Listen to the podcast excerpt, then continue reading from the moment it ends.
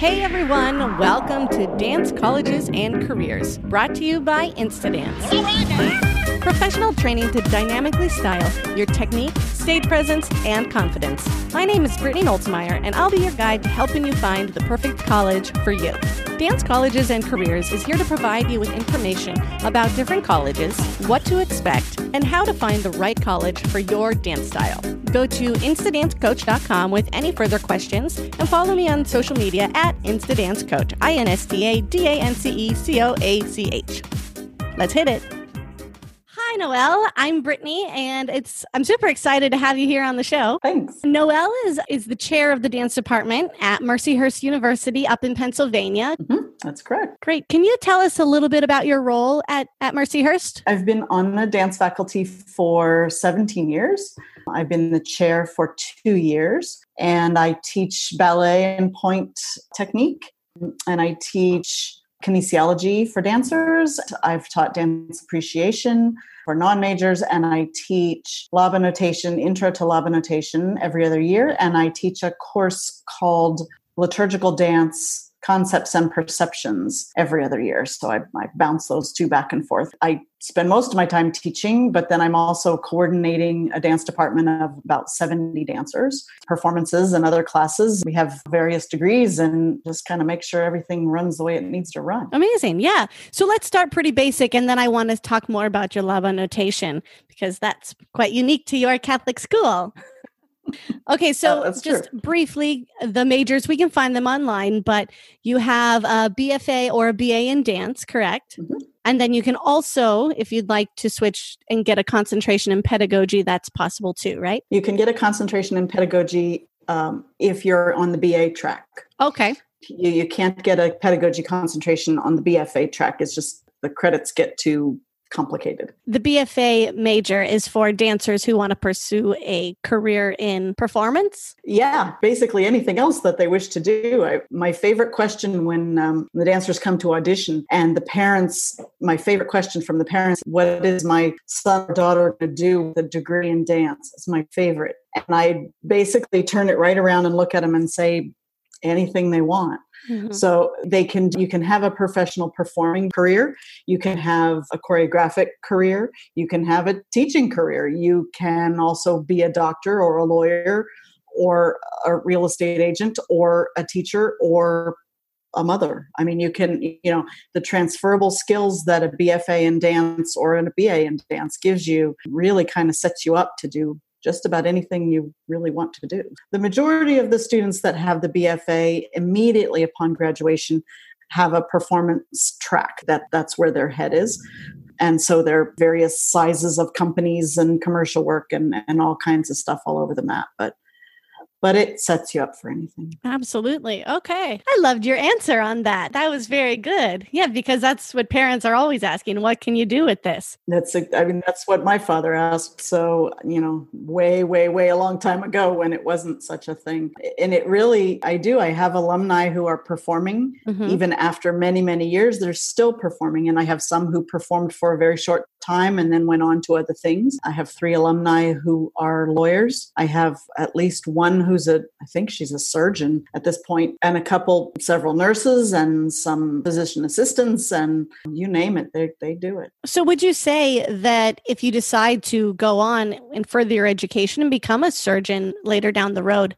would you say that you with a dance major, you'd be a step behind, or would you be in the same place as everybody else who's received a bachelor's? Pretty much the same. It, it depends on on where you really want to put your focus while you're in school. I would say probably two thirds of our dance majors also have double majors, and so they're they're having a second major in another area and those are as varied as their careers when they get out but we have we do have some who have double majors in biology or in you know in the various sciences and even some that minor in some of those. And so, depending on how much you do during your undergraduate career, will then dictate how much more schooling or you know where you sort of start in that next phase once you get out. So they're they're all a little bit different, just depending on how much they wanted to do. Okay, let's talk about Mercyhurst just a little bit. Can you give us some some quick facts just about the school? Because online it looks stunning, it looks beautiful. I saw it was started in the 1920s. In the 1920s, this is correct.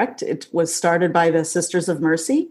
It was an all girls school started by the nuns, and they they had a like a high school, you know, boarding school type of situation, and then added the college onto that, and it kind of grew out of all of that. And the Sisters of Mercy, all of their underlying goals and dreams and driving forces are still heavily embedded within the in the university. All of the the mission statement and the this that's what we strive to do. In about in the early 70s, the school went co-ed. And yep, the school went co-ed in the early 70s. And to my knowledge, still to this day, there are more females on campus than there are males, but that's just kind of the nature of the beast. Mm-hmm. There are approximately mm, just shy of 3,000 students. Oh, okay. It's not a large campus, and it's sort of when you see pictures of when it was originally started, Hurst means hill and so it was not, you know, we're in Erie, Pennsylvania. So we're way up on the lake. We're on the, the university's address is 38th Street. So basically that means we're 38 blocks from the water. When the university first started, that was actually sort of out of town. That was, it was not in the city proper.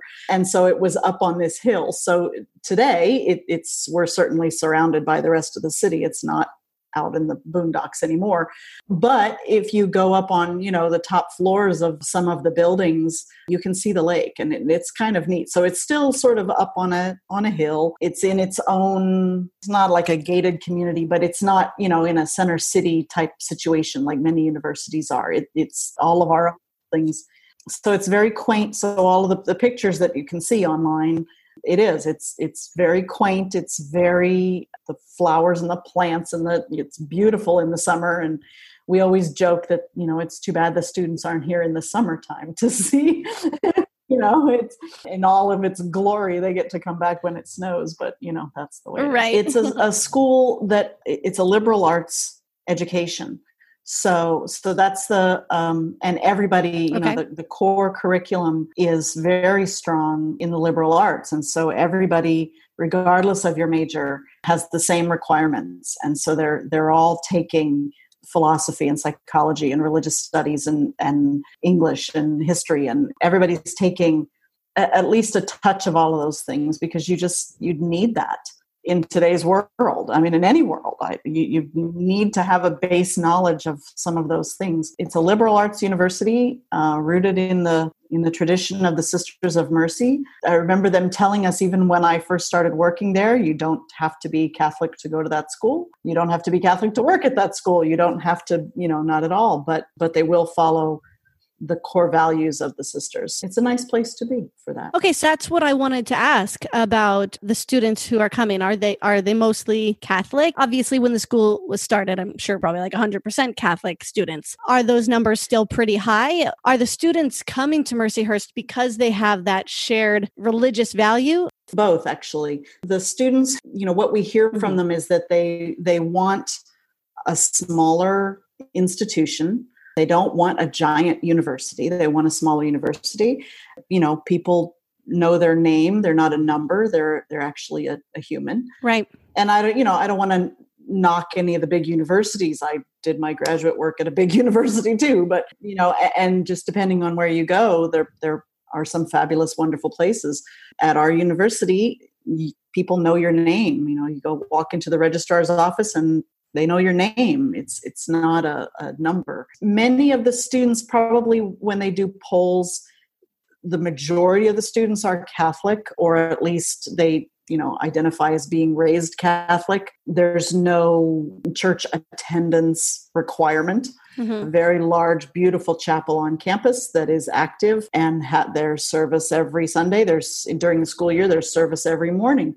I've had some students who are faithful and go every week and i have some students who can make it through four years without ever walking through that door you know it just depends right. depends on the student but whether or not the the you know religious aspect grabs the students the fact that the sisters of mercy are respect caring for the poor caring for the less fortunate social justice and you know these kinds of things that just should make people more uh, decent humans those are the characteristics that people come for as well as the we have a strong dance department. So you know based on that or people come to study you know intelligence studies or psychology or whatever they're looking for. Mm-hmm. but the, the overwhelming response that i hear from students is they come because it's smaller. They crave something that's that's a little bit smaller some people do and they appreciate the words behind and and how we're striving to make decent humans. Absolutely. Yeah the values of the school. All right. So so you uh, are talk a lot about like being involved in the community. Do they have any community service projects? The dance department they are required service hours for the first three years that they're there. The numbers sort of decrease you know as they get older how many service hours they're required to do in the community and also within the department. And so we encourage them to get out there and, and get those hours. But usually and then by the time they're seniors in the dance department they're not required. It's not part of a requirement anymore. But usually what we find is on the whole the seniors end up doing more service hours than anybody else because by then they're so used to it and they enjoy it and they understand the value of it. And so we don't have to ask them anymore. You know you don't have to require them anymore. They just do it. Yeah that's awesome but the school has is is based on service. I mean that's one of the core values. Usually with the incoming freshmen right off the bat before classes even start during welcome week they usually load everybody up all the freshmen they have service day on a bus and they go to various places throughout the city and they do service. They just they pick a time and day and they take these kids.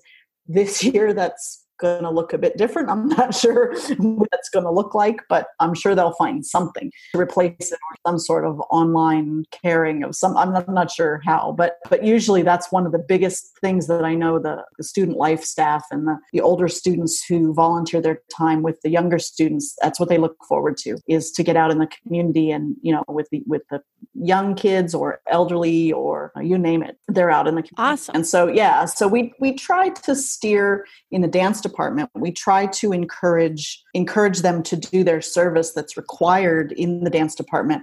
Do your service with at least an arts organization in the community if not dance specific just so that they get that experience as well. But you know that doesn't take anything away from the food kitchen. It's certainly an important thing but we try and steer them a little bit more into the art.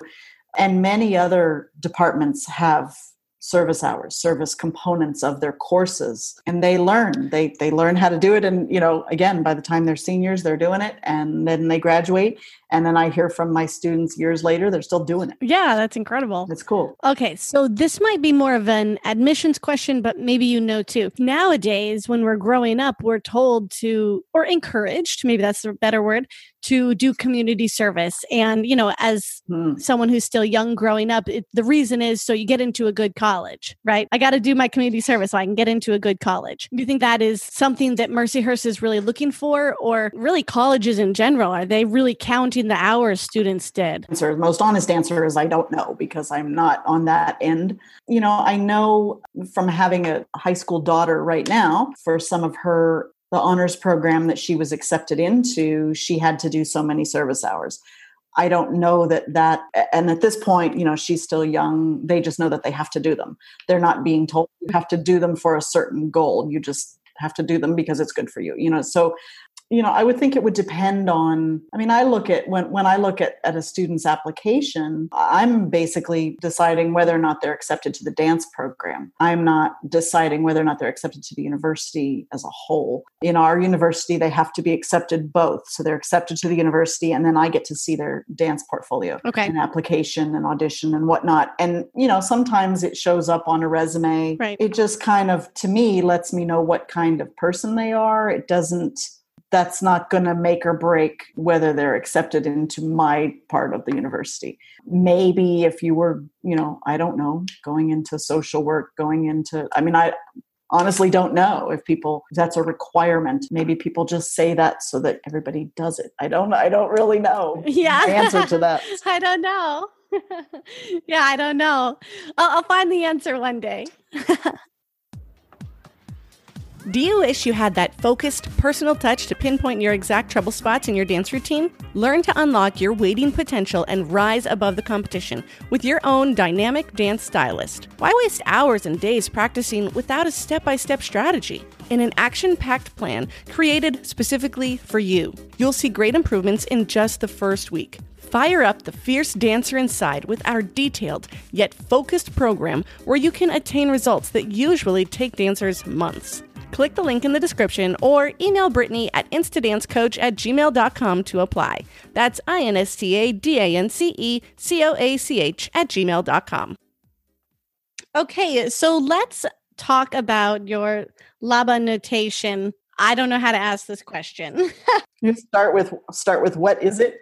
Laban notation is a system, a written system, a system of recording and analyzing human movement. And it is most often used for recording and analyzing dance movement, but it, it can be used for any movement you wish walking, jogging, feeding your dog, making your dinner, you know, whatever. There I got interested in it. I know it's kind of a I mean there there are whole, you know, groups that are involved.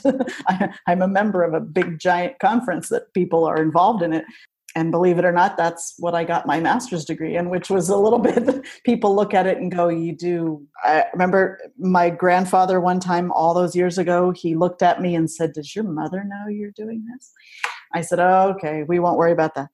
It was it was started by a man named rudolf von laban way back in the early 1900s around the turn of that, that century. It's branched into several things. So most people will know the Laban movement analysis, which is more effort shape. People use it for choreography. It's more of a somatic mm-hmm. discipline when it comes to, to that kind of learning, sort of the, the qualities of the movement. The Laban notation is the actual movement.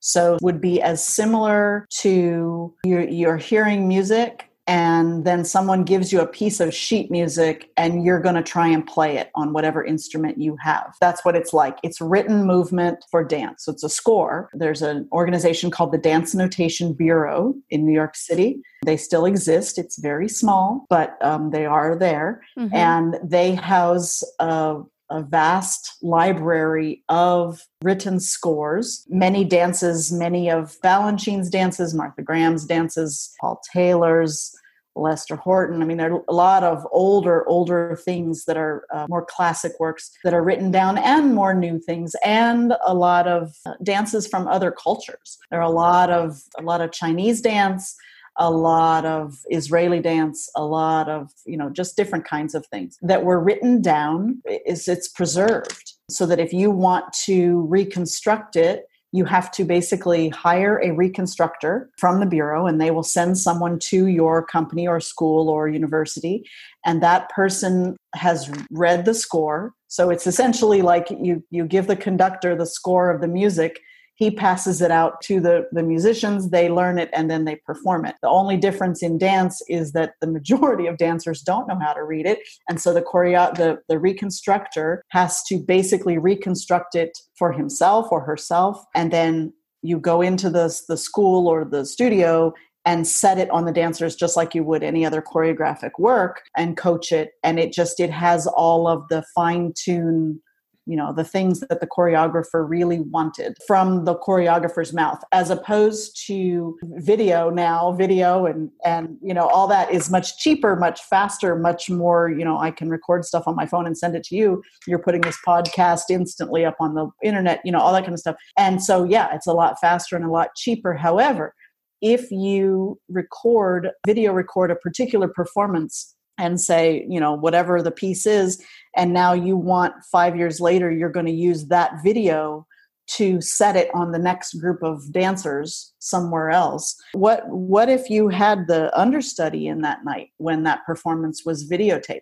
What if somebody messed up and went the wrong way or used the wrong arms? Now it's saved for posterity on that videotape and that's the only record you have it isn't going to be what the choreographer if you really want down to the nitty gritty which arm and which foot and what direction and all that kind of stuff. To me, that's the, the value of it. You wouldn't use it to reconstruct a piece all by itself. You would want the videotape and, and any other pieces to use with it so that it's not just steps. You, you do an emotion to go with it and a feeling and, you know, all of that kind of stuff but the notation will tell you if they sunk to their knees on one count or it took four counts. If you want to leave it up to the dancer, that's great. Then you can do that after that, but at least you know where it started. That's really that's really cool. But when I choreograph pieces, I always write it down, right? I have my own form of notation that I do and I have it in my table and I try to be as clear as possible. But is the difference here that that's my language, that's how I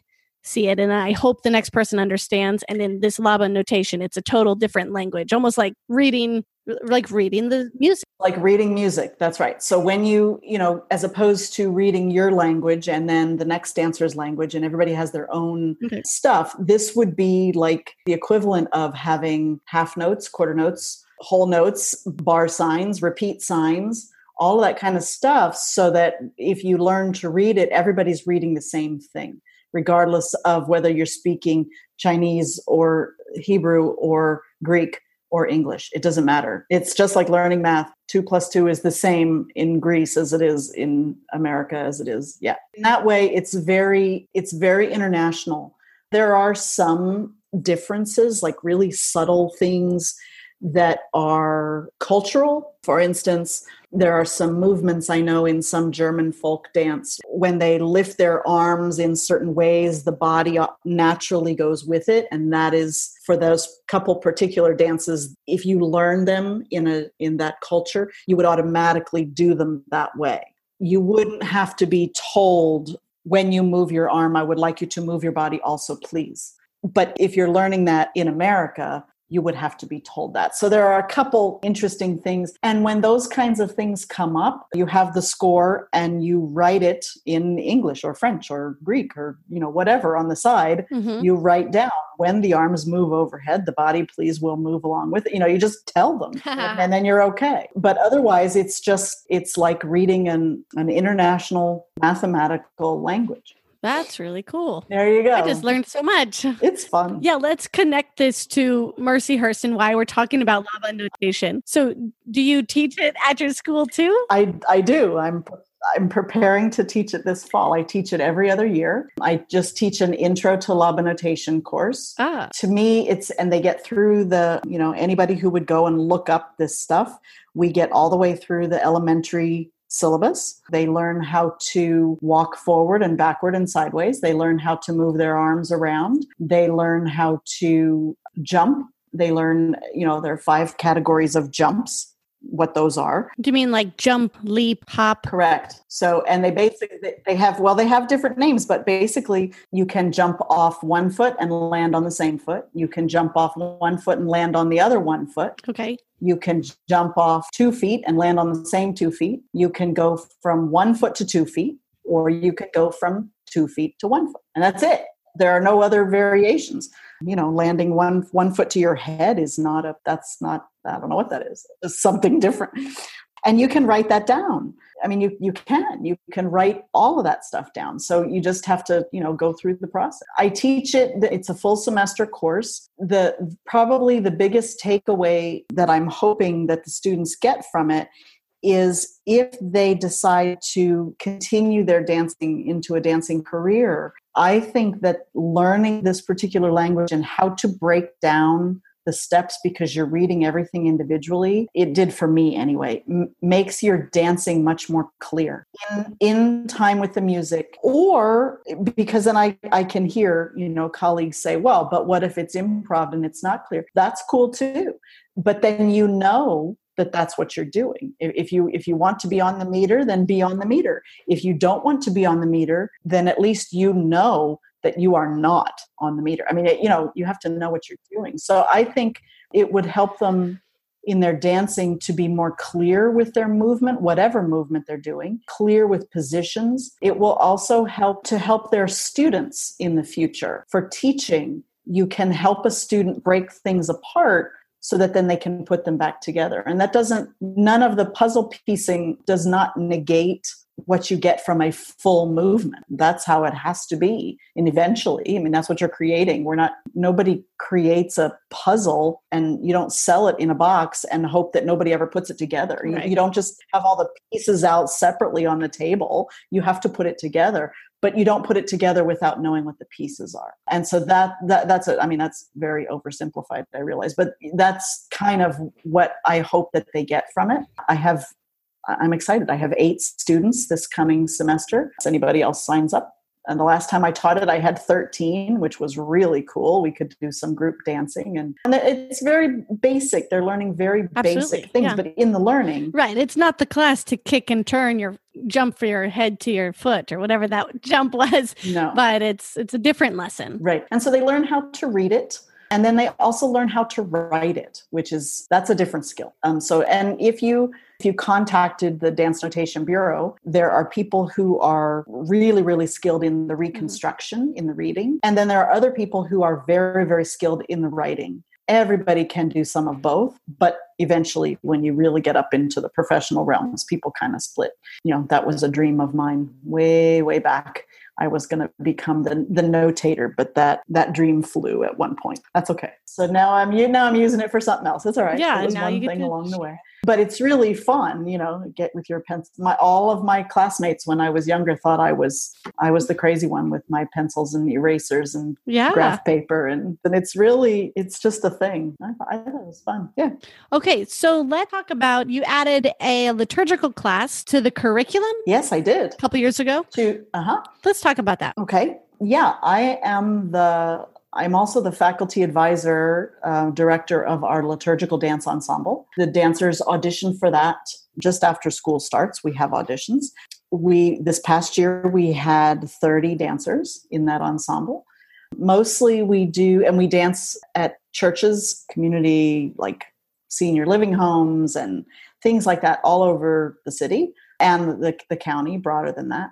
And then I've taken dancers to various workshops and, and events. So, Project Dance is one of them that takes place in New York every spring. Um, I've been there many times, and the woman who directs it asked me one time how many times I had been. And I said, I don't know. I have to count the t shirts. I don't remember how many.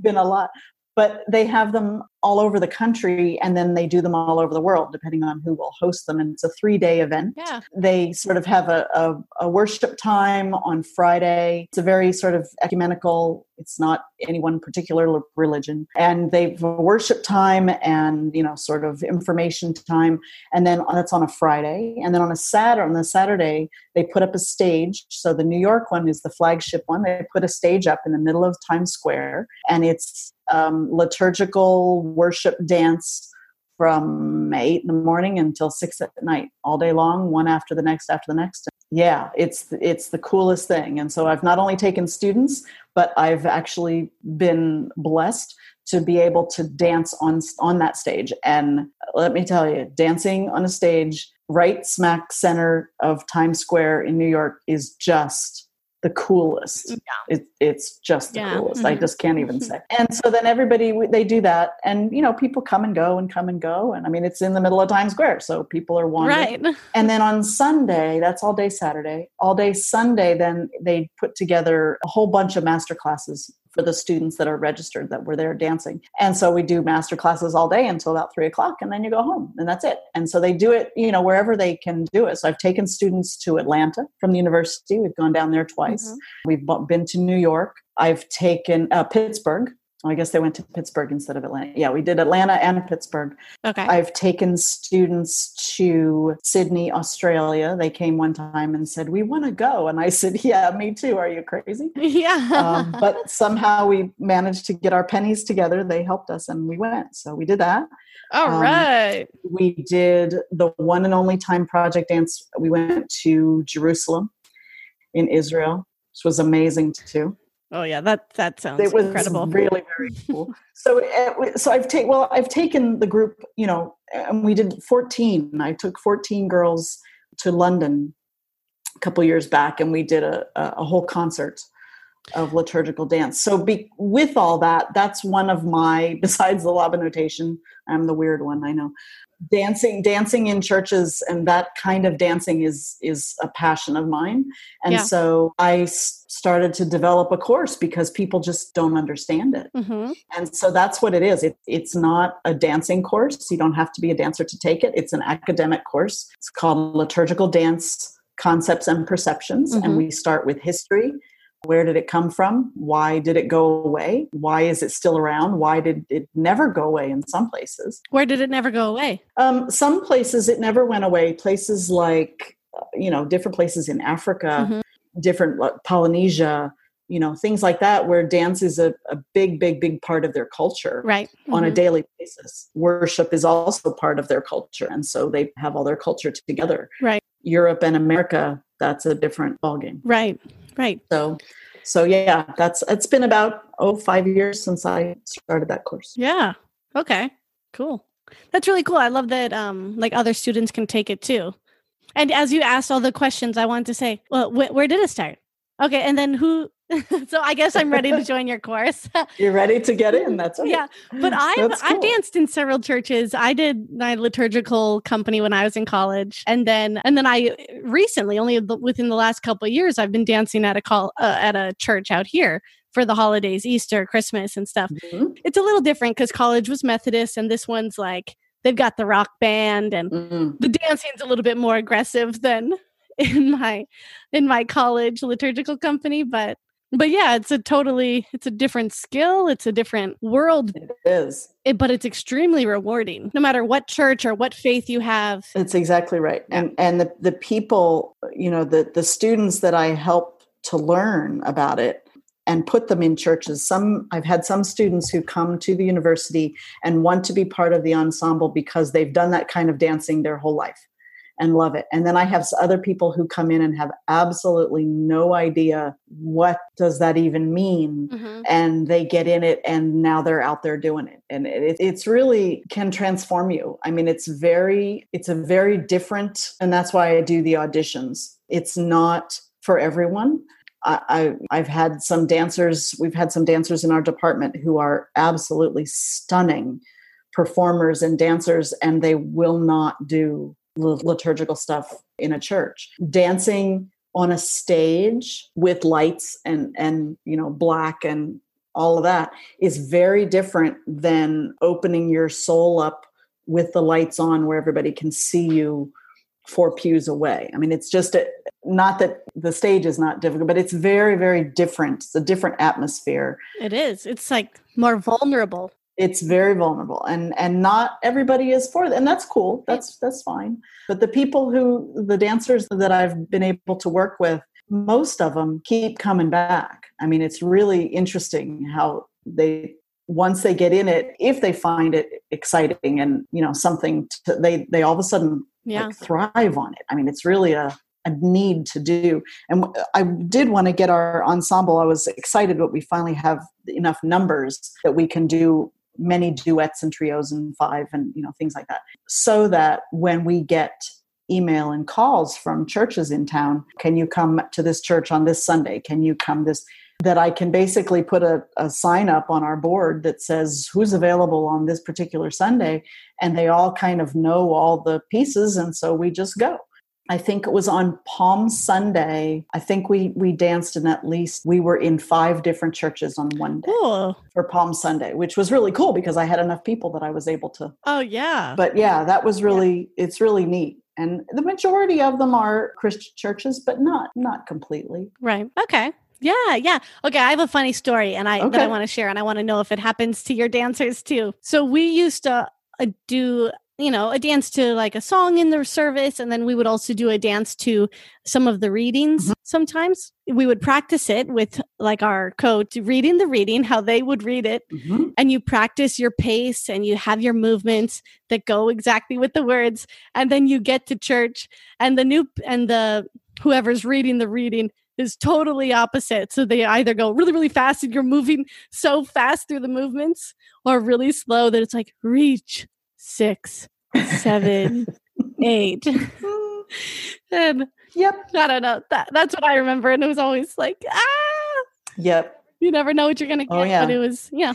The thrill of live the theater. Oh, it's live. It's all live. The probably the the the one thing that always gets me is that they churches are infamous for saying can you can you come on sunday the whatever and so you say yes we'll be happy to be there give just we need music. And so then i get they'll send it and i get sheet music. That's my favorite. Mm, yes that's what i've been given recently too. I and and you know i can read music but not like that. And and so when and i always want to call them and say do you think that i can just take this music and like rub it on my dancers and all of a sudden we have choreography? Yeah. it doesn't quite work that way you know so that's always my favorite but yeah you yeah. never it is it's live it's live stuff and but the good part about it is in church settings on the whole they're probably the most forgiving audiences you'll ever dance for. Yeah. So unless everybody, unless it's, you know, 10 people that are supposed to be together and you really don't have a clue what you're doing, it's usually going to be okay.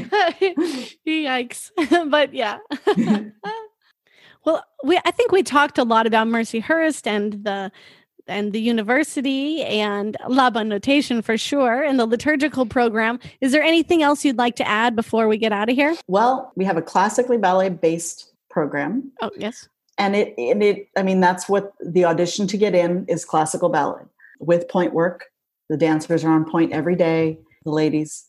And and and that's that's what it's based on. We do though require modern classes, jazz classes, uh, we have tap, we have musical theater. I'm working on a new contemporary course. There are a lot of other forms of dance, but we start with the ballet. And so the biggest thing I think that the students need to know is that if you want to come, you will be dancing a lot.